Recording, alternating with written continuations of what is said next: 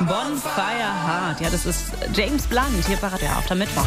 12 nach 5. Und das hier, warten Sie, ich lese ganz kurz daraus vor. Das ist der Reiseplan von unserem Ex-Bundespräsidenten, von Christian Wulff, in den letzten zwei Wochen.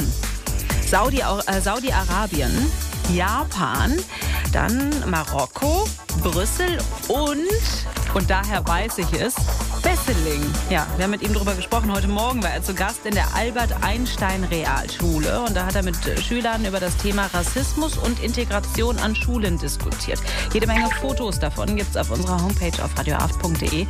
Und unser Radio reporter Christian Giese-Kessler war auf Schritt und Tritt heute Morgen mit dabei. Also ich war aufgeregt, nicht so wirklich, wie ich mich verhalten soll. Man war halt ziemlich nervös, weil man so hohen Besuch, sage ich mal, äh, in der Schule nicht gewöhnt ist. Ja, ist auch kein Wunder. Emina und Marvin sind Schülersprecher Sprecher und mitverantwortlich dafür, dass auf der Bühne alles rund läuft.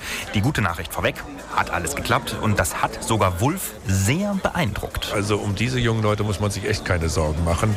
Äh, wenn die unser Land bestimmen in den nächsten Jahrzehnten, dann können wir uns darauf freuen. Und die Fragen hatten es echt in sich. Wie sollte man mit der Pegida-Bewegung umgehen? Warum gibt es eigentlich islamischen Rallye-Unterricht, aber keinen hinduistischen? Naja, ich finde es schon ungewöhnlich, wenn Schüler so reflektiert über ihre eigene Situation und die Zukunft unseres Landes nachdenken denken. Also das ist schon sehr überzeugend, sehr eindrucksvoll. Andererseits hat Wolf mir gesagt, ihn könne sowieso keine Frage mehr schocken. Und naja, das ist natürlich für jeden Journalisten eine Herausforderung.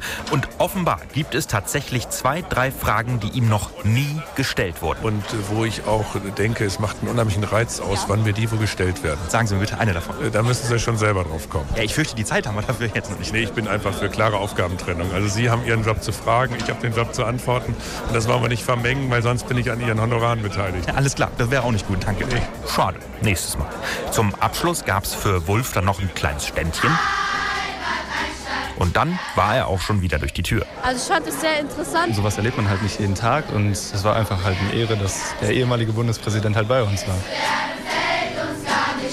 Radio